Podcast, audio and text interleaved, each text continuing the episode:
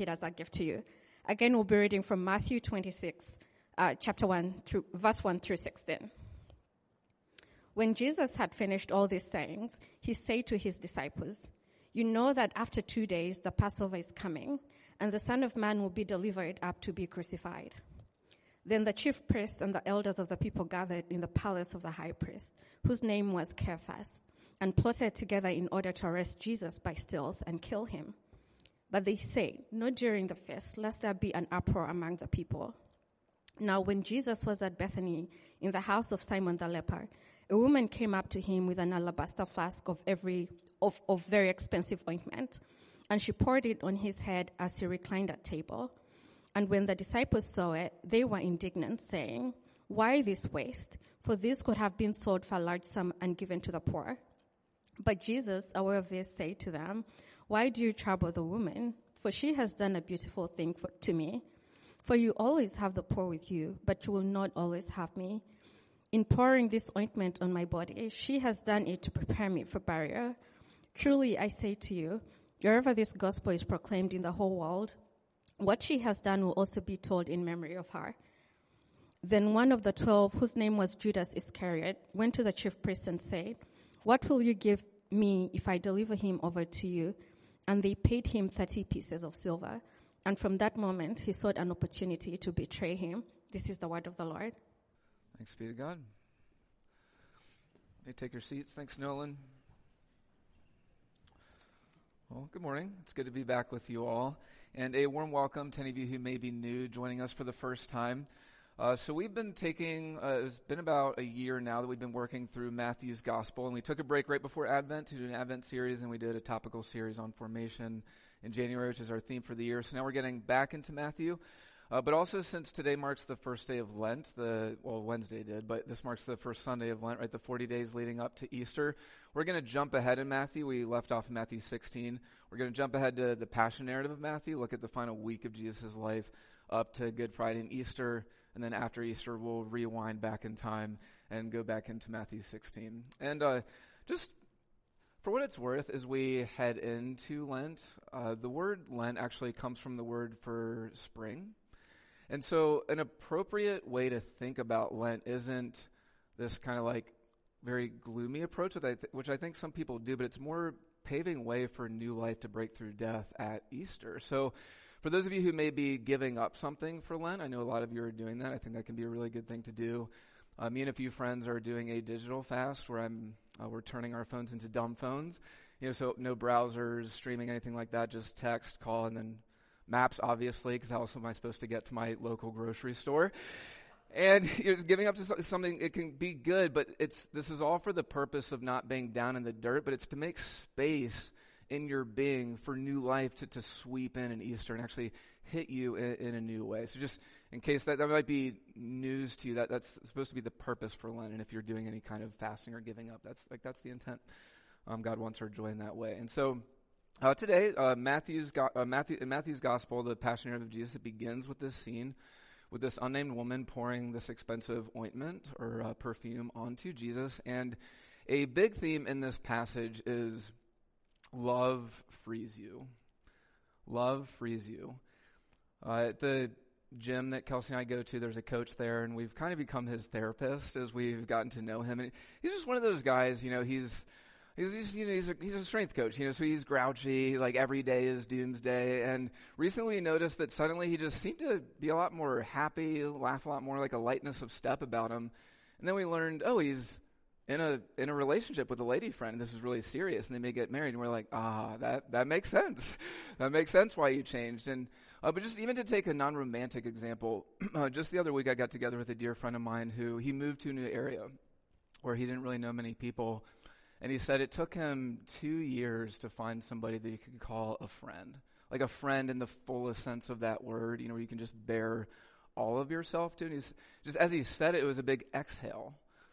Right? Because love, whether it's somebody you want to marry or a friend that you don't want to marry, right? Love, it, it frees you. You can face life in new ways. And that's what we see with this woman here. She is free because of love. And so I will look at it under these three headings. First, we'll see uh, what is she free from in this passage?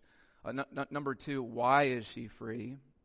And then number three, what, what difference does this make in our lives? Okay, so what, what's she free from? Why is she free? And then what practical difference does this make in our lives as we learn from her and see Jesus? All right, so verse number one, what is she free from? So if you if you notice, Matthew uses a literary device here called a sandwich narrative, where it's you see on the bookends it's one story. So verses one through five are leaders plotting to kill Jesus. And then if you remove the middle, the, the story with the woman, 6 through 13, and pick up in verse 14 where Judas b- betrays Jesus, it just reads as one story, right? So you have bookends that form one story, and then in the middle, they insert another story which you're, which you're supposed to focus on, so it creates a sandwich. And just like in a sandwich, the it's not the the bread or for some of you the lettuce right that that's the most important part in a sandwich whatever's on the outside it's to emphasize what's in the middle and so same thing here with this literary device so the point is the middle here with this woman and the bookends serve uh, a means of contrast for us to highlight things that are happening here and so as we look at this let's see okay what is this woman free from and so first let's look at the first bookend and you see in verses 3 through 5, you have this cat Caiaphas, who's the high priest. He's the leader of the Sanhedrin, which was the it's the equivalent to, I guess, Congress today, more or less. It was the seat of political power for Israel, but also it had a religious tie as well. And to be in the position of high priest, this was a precarious position because uh, Israel was under Roman rule. And so what this meant is if you're the high priest and you cozy up too much to the populace and their hatred of Rome and rebellion ensues, it you know, for, for the high priest. On the other hand, if you get too friendly with Rome, then the populace will, will hate that, right? And they'll probably riot. And again, it's for, for Caiaphas. And what we can tell here is Caiaphas, he is, he is savvy. He is really good at this dance because the average uh, tenure, if you will, of a high priest in this day was one or two years. And Caiaphas made it 18 years. So he's, he's really good at this game. And here we see him, uh, you know, calling the elite into his palace, maneuvering chess pieces as usual because Jesus is creating a problem for him. Jesus is claiming to be the rightful king of the world, which by, you know, by extension, he's the king over Rome. So problem for Rome, therefore problem for Caiaphas. Right? So he's, he's, they're trying to figure out, okay, how can we kill him in a way that also doesn't create an uproar among the people? And then, so what you see here is amid all of this political intrigue and this grasping for control, cut to the middle scene, this woman anointing Jesus, and it's just her loving Jesus. She's not caught up in these political games or worrying about who's in power. You know, sometimes you hear political candidates or their proponents talk about an election as if like the fate of humanity is in the balance. And this woman is free from that. And it's not because she's one of the privileged for whom, like, doesn't really matter who's in power because, you know, she's already got her economic and social status on lockdown. No, it's not that. It's just she's found something that's more important to her than her social status and her economic situation. And so you could say here she's, first, she's free from political obsession. And she's not worried about all that. Number two, she's free from money obsession. So as you look at the actual scene, notice Matthew highlights the the flask is of very expensive ointment in verse 7. So what we can tell here from context is this was probably a family heirloom passed down through generations like a really a nice piece of art. Uh, it, this ointment or nard was likely acquired, it had to be acquired from India, so really far away, and it was worth about a year's salary. Not a year's savings, a year's salary. So, so imagine how long it would take a lot of you to save that up. Even more so in this culture, even more since she's a woman in this culture. And or even, you know, in, in, in this area, right, like housing prices are just absurd. And imagine, like, think about the amount of time and intentionality it takes to save up to buy a home in, in this area and then just giving it away. And that's what this woman does here for Jesus. She has all the savings. She's probably not wealthy. This is probably her only source of wealth. It, it is her wealth. And she just gives all of it to Jesus because money doesn't have a hold on her. Okay, so she's able to give it. So you could say she's not obsessed with money. Number three, what also is she free from? And you could say she's free from relational calculation.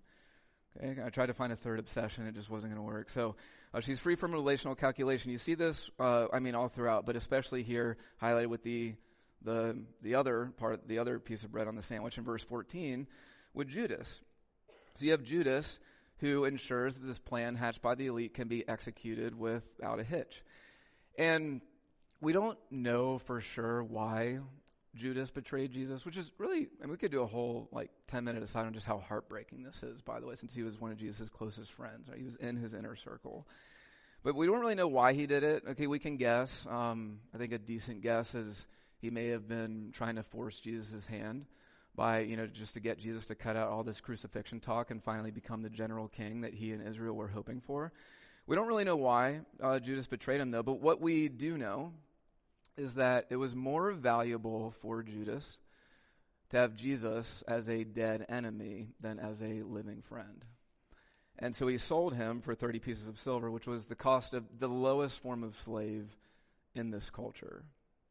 And in Judas, we see this tendency we have to view the world in instrumental terms, right? So, will my investment be less than my gain? Okay, will my will the cost benefit be, be practical for me?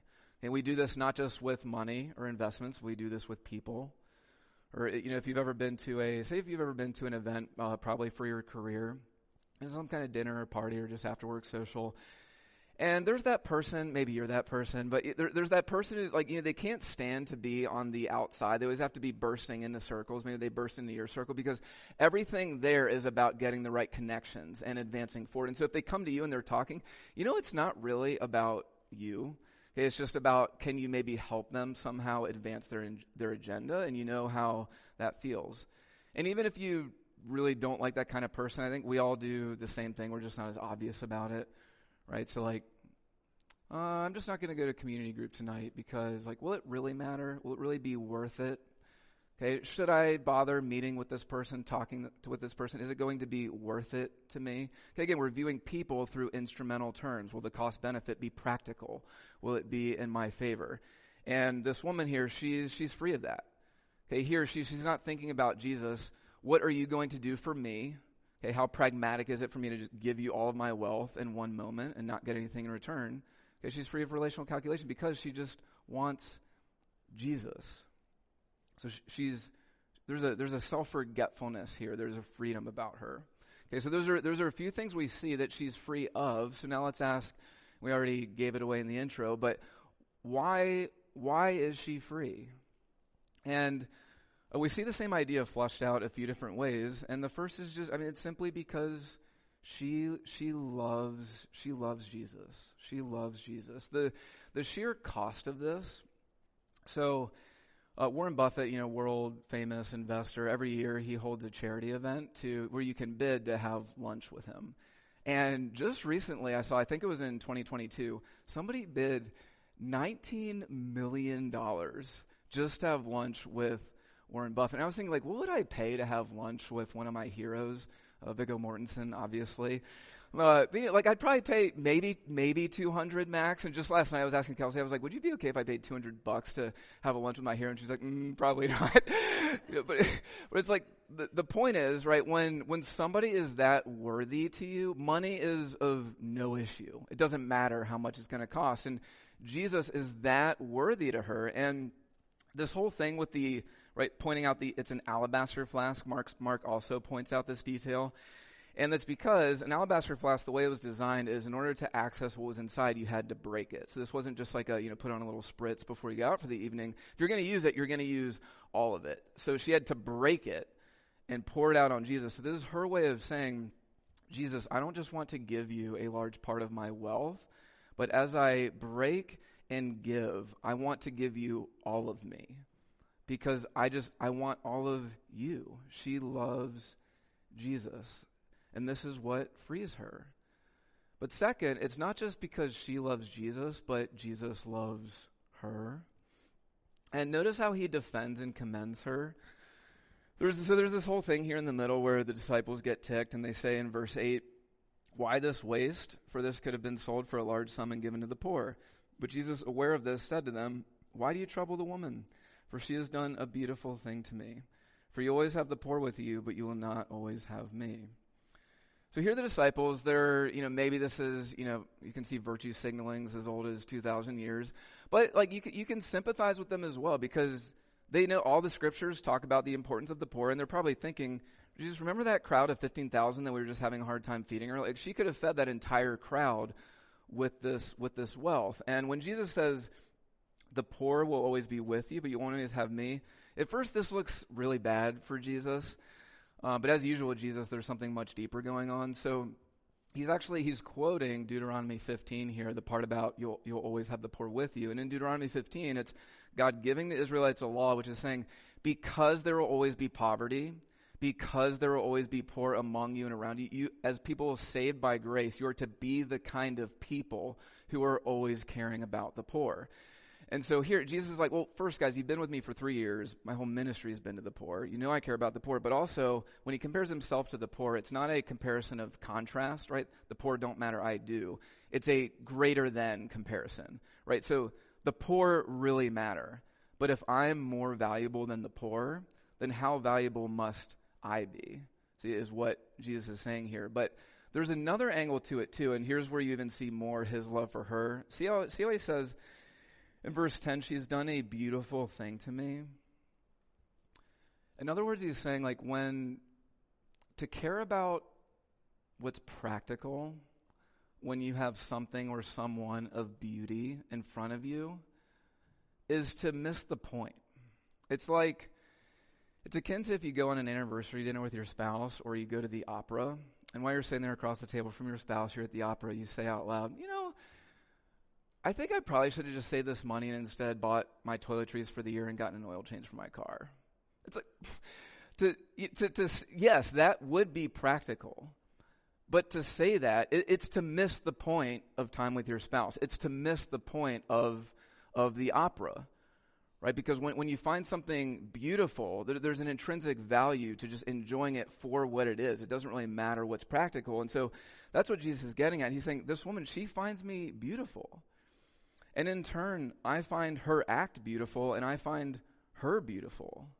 And so, okay, guys, if you're going to attack her, I'm with her on this. So to attack her is to attack me.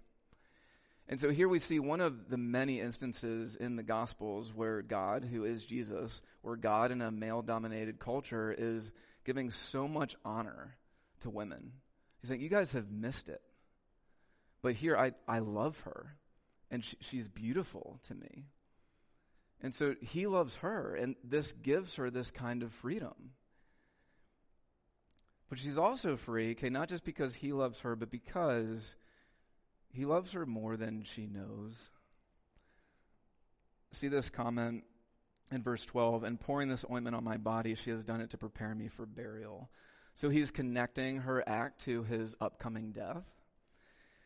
And what he's saying is, He's saying, okay, you know, this woman who the rest of you disdained, she broke and gave what was most valuable to her. Uh, just to get me, um, not because of anything useful I could do for her, not because of utility. She just wanted me because she finds me beautiful. And then it's his way of looking at that woman, just saying, sweet daughter. I too, when I go to the cross, I'm going to break and give what is most valuable to me, my, my very life, and more valuable than all the treasures in the earth, and give up my relationship with God the Father and the Holy Spirit, not because you're useful to me, not because of your utility, but just because I find you beautiful and I love you. And as the Son of God, I'm going to raise to new life, and as you follow me, you'll be raised to a new kind of life as well. And I'm going to do this also for these self righteous disciples, and in turn, I'm doing it for you and me here today. And so, I mean, this, this woman, she, she probably even kind of gets a sense of this, but I mean, boy, is she going to know in a little while just how much Jesus loves her. And this frees her. And it should free you and me. And so, as we think about how does this, what kind of difference does this make in our lives? Uh, first, number one, I think the I think the clearest teaching in this passage is it's just it's very simple. It's do you love Jesus? Do you love Jesus? Because for for this woman, uh, Jesus he's not just a proposition to believe. He's not just something true or factual, but she experiences him as real as any love relationship you know, that, that you and I do today. She finds him beautiful, not just useful. And that's conversion. When you find Jesus beautiful. And so for you, do you love him? And this is not for those of you sitting here, you're thinking like, thanks, pastor. Like, I'm, I'm, I'm trying to love him. I, I want to love him. He just feels really distant to me right now. As an encouragement to you, if you even want to want to love him, that's a sign of the Holy Spirit working in you. This question is more for those of you who you care a lot about doctrinal pre- precision, right? Like always getting the right facts about God and the scriptures, which matter, by the way. Okay, or you, you care a lot about doing the right things for God, which matter. But the point of all of that is always just do you love Jesus? Is, is there a, a warmth toward him, an affection toward him? Because he doesn't, he's not looking at you like, okay, how much are you paying me? What kind of utility are you giving? He just loves you. And so that, that's the first thing is just, just do you love Jesus? And to take, you know, whatever steps you can toward whether it's through prayer, walk, walking with other people, just to foster that kind of real relational love. Okay, so do you love Jesus? And then, and that's most important because we're going to see a lot of benefits of loving Jesus, but they're more like nice side effects of loving Jesus. They're not the point. But as you love Jesus and you're loved by him, you, you get the same kind of freedom that this woman has. So you're free from political obsession.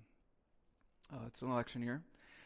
And I, I, recently attended this lunch in D.C. where the facilitator was helping church leaders just shepherd their church through, uh, you know, just through the intersection of, of faith and politics.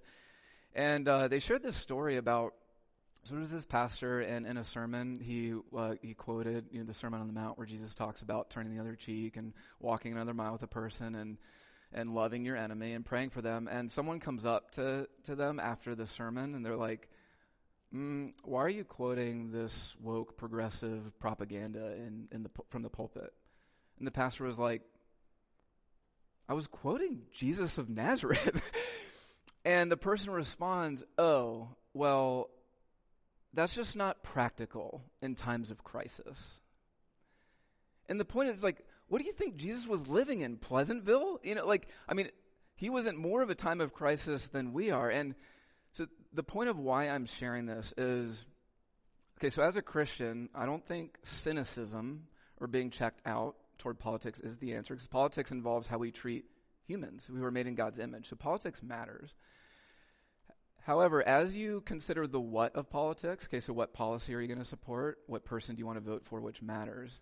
I think a way you know that you've become more obsessed with politics than been captured by the love for Jesus is as you care about the what, you forego the how of Jesus, i.e., okay, it doesn't matter how practical something is if it causes you to hate your enemy, right, or sacrifice any of the fruit of the Spirit, okay, love, gentleness, kindness, goodness, or generally just treat the other side with contempt, right, that's driven through partisan politics it's just probably a sign that you're more obsessed with politics than have been captured by love for Jesus. Just in love, I, I want to encourage you guys, as you care about the very important what, to always remember the how of Jesus.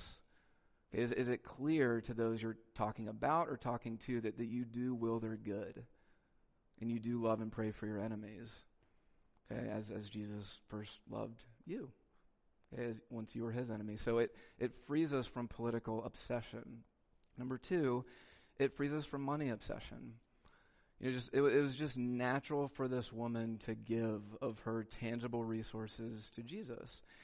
And the Bible is never so reductionist as to say, like, how much you tithe or how much you give is the barometer of how much you love Jesus. But uh, the Bible also isn't so spiritual or abstract to say it doesn't matter if you give or not. Okay, or it doesn't matter how much you give. And so if I can just encourage you to just look at this woman here and just ask yourself is what I'm tithing to my local church, okay, whether it's here or you, you're part of another local church and you're visiting, and how much I give to ministry, does it reflect the kind of generous, sacrificial love that was just so natural to this woman? And, and God would invite you into taking a step there. Okay, into this into this kind of freedom that we see this woman have. Okay, and number three, she, she's free from relational calculation, right? So just ask yourself, you know, like, where do I view, am I going to go to a, an event or not? Am I going to go see this person or not? in this area, it's always like, oh, is the traffic going to be worth like even dealing with this person for those, you know, 45 minutes to an hour? Just do you view it mainly through lens of utility? Or just it's a chance to be with a person who's made in God's image and you're not really that concerned with what you get out of it in return. Uh, maybe an application, it can just be some, something as simple as if you come like right on time or late to church, could it be because you find that small talk portion right before service just profoundly annoying and pointless? And I say this as somebody like that was me for years, and that's still my default tendency. You know, that ghastly meet and greet that John instituted here in the middle of service. Like, I used to purposely show up after that, uh, you know, when, when I was, um, you know, college and, and, and right after. But again, just what, what is that, right? It's more thinking through the lens of utility. Is it really going to be worth it? But like, we need the small talk guys to, to eventually get to the big stuff with, with people. And you never know how much of a difference just acknowledging somebody with your gaze, even for five seconds, can make a difference there.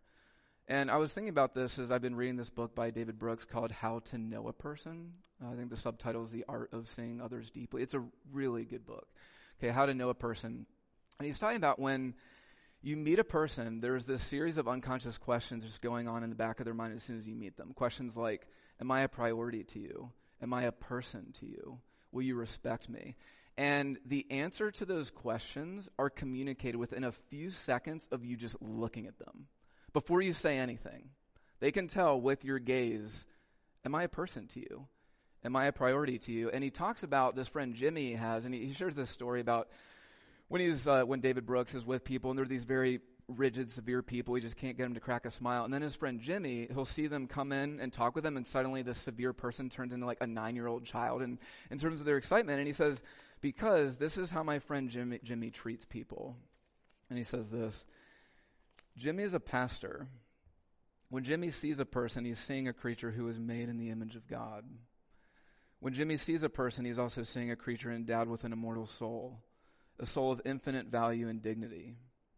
When Jimmy greets a person, he comes in with the belief this person is so important, Jesus is willing to die for their sake.